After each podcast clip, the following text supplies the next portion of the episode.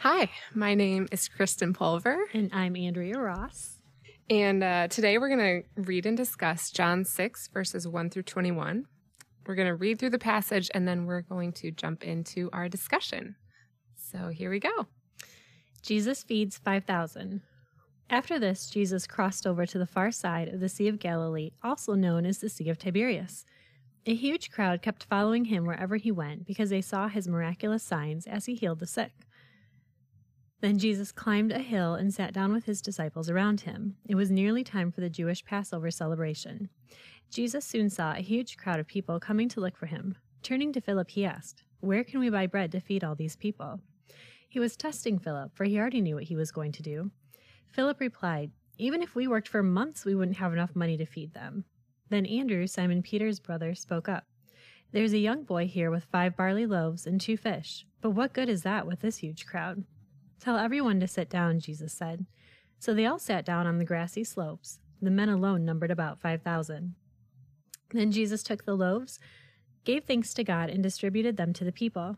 Afterward, he did the same with the fish, and they all ate as much as they wanted. After everyone was full, Jesus told his disciples, Now gather the leftovers so that nothing is wasted.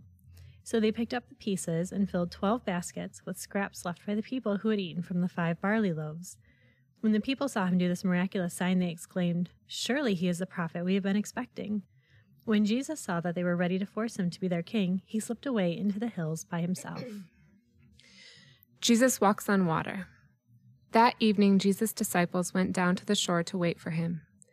But as darkness fell and Jesus still hadn't come back, they got into the boat and headed across the lake toward Capernaum.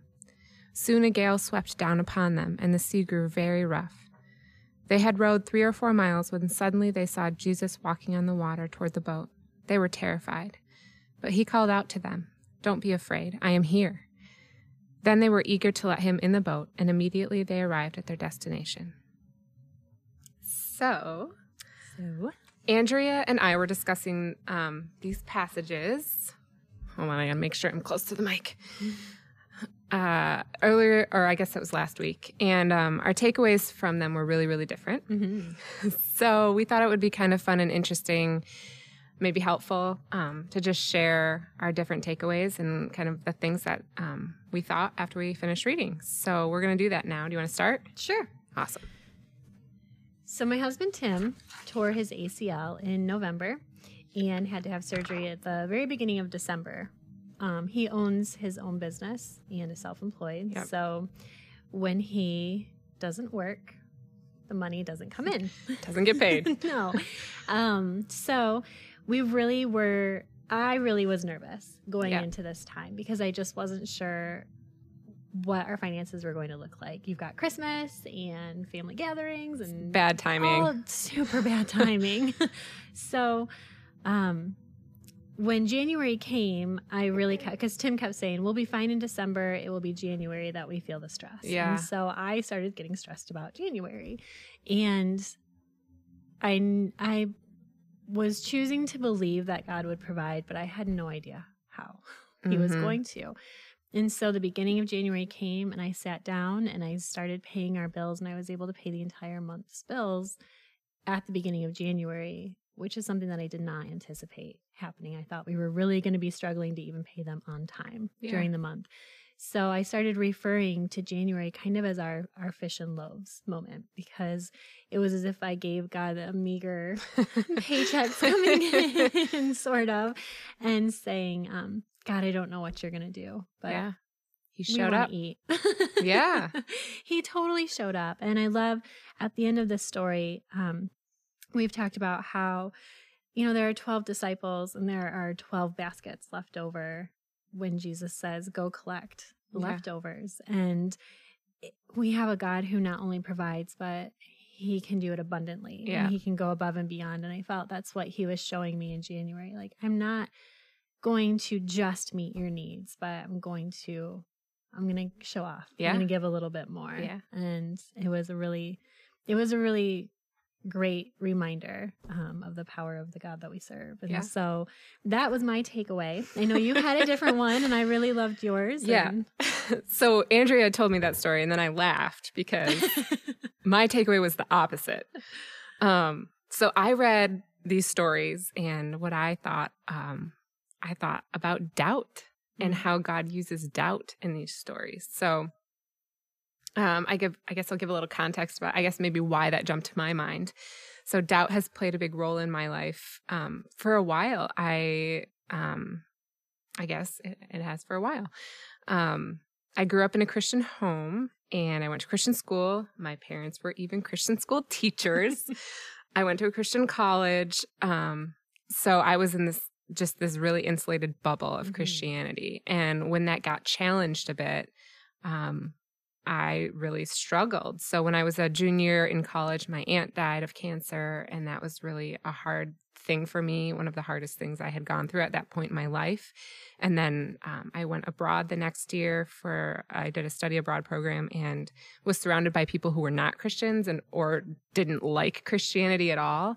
And um, I didn't know how to stand up to that or own my faith in any way because I, I felt like I was faking it or Mhm. realized I've like I've been faking it because I'm just doing it because my parents did or you know because that was my community that I was part of. I didn't really I felt like this isn't really me. This isn't who I am and I don't know how to make it my own. So I read this passage um about Jesus feeding the 5000 and he focuses in on Philip and says like, "Hey, you know, how do you think we're going to how do you think we're going to do this?" And he's like, "Well, we can't." and I resonated with Philip. It's like, "Yeah, I get you, man."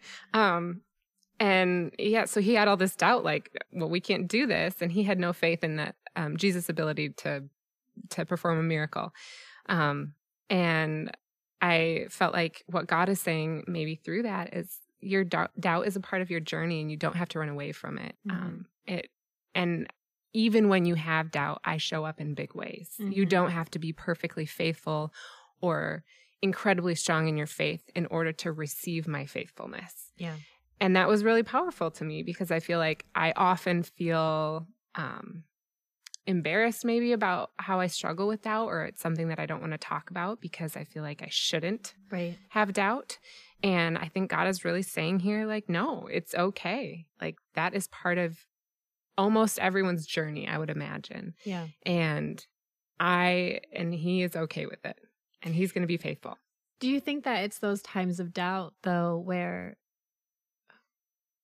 where our faith becomes more real to us? Absolutely. You know, you were saying you grew up kind of in a Christian bubble. I felt like I grew up maybe not as much of a Christian bubble as you, but in a Christian home. And I feel like for a long time I walked my parents' faith. I walked Mhm. my mom's faith yeah. until I was thrown into those times of doubt where you have to claim it Yep. as your own. Yeah.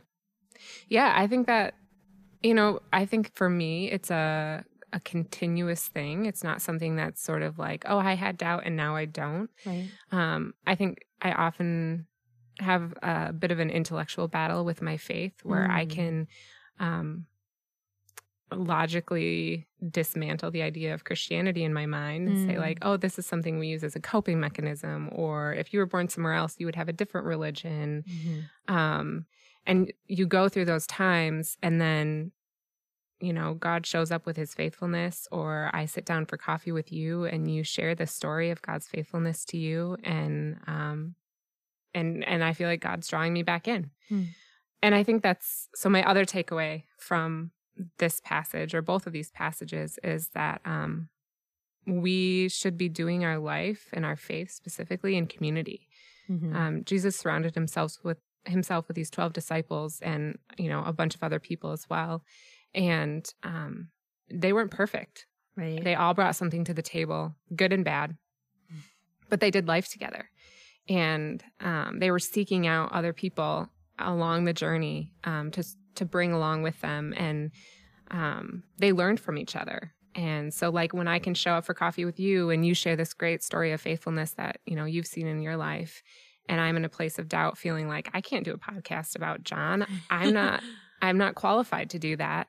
And now here we are sitting together having this conversation. I feel like Yeah.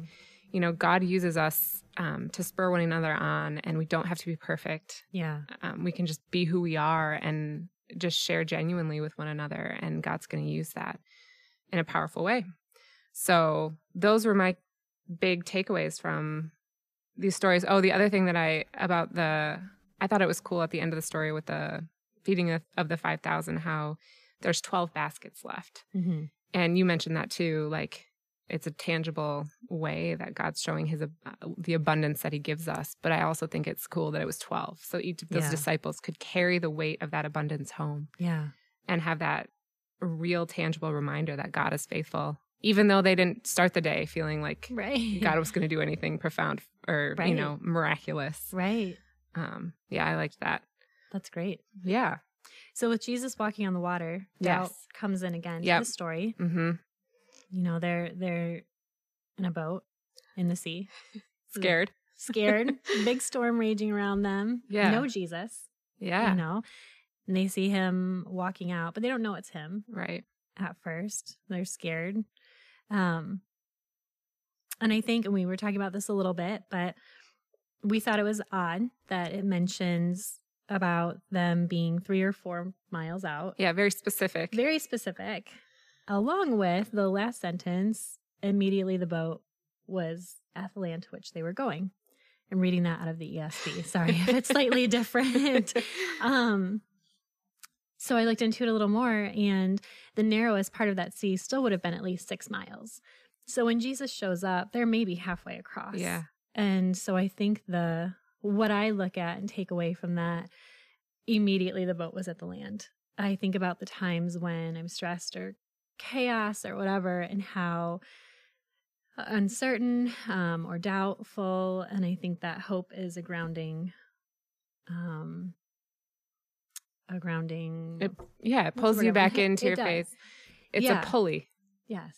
Yeah. So for them to immediately be there, to me, I kind of read that as, you know, a lot of times when I just stop and have the hope that God is there in that situation, it immediately grounds me. Yeah. Immediately takes me where I am going, which is just back into Yeah. the center of Him. Yeah, and I think God uses different things to be those grounding points for us, those points of hope.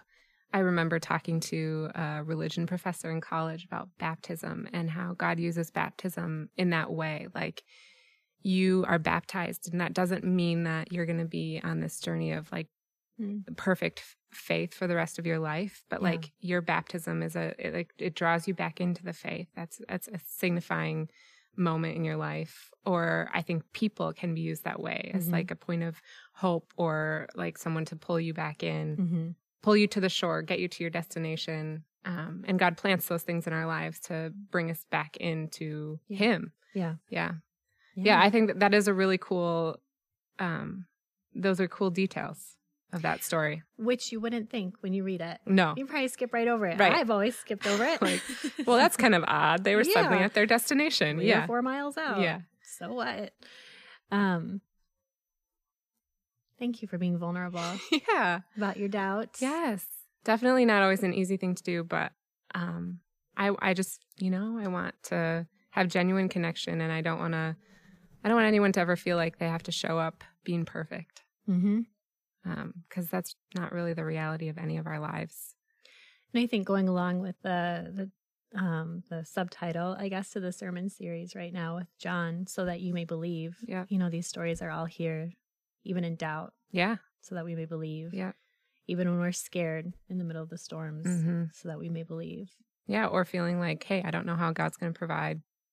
And he provides abundantly. Abundantly. Yeah. yes. So, I think that's really all we had to say. So, should we pray Yeah. together and then Let's be do it. done? Okay. Father God, thank you for today and the chance for Andrea and I to sit down together and look at scripture and just talk about how God is speaking to us and share those thoughts with each other and with um, everyone listening. And I just pray that you will use our words and our thoughts today um, to glorify you and to further your kingdom. In your name we pray. Amen. Amen.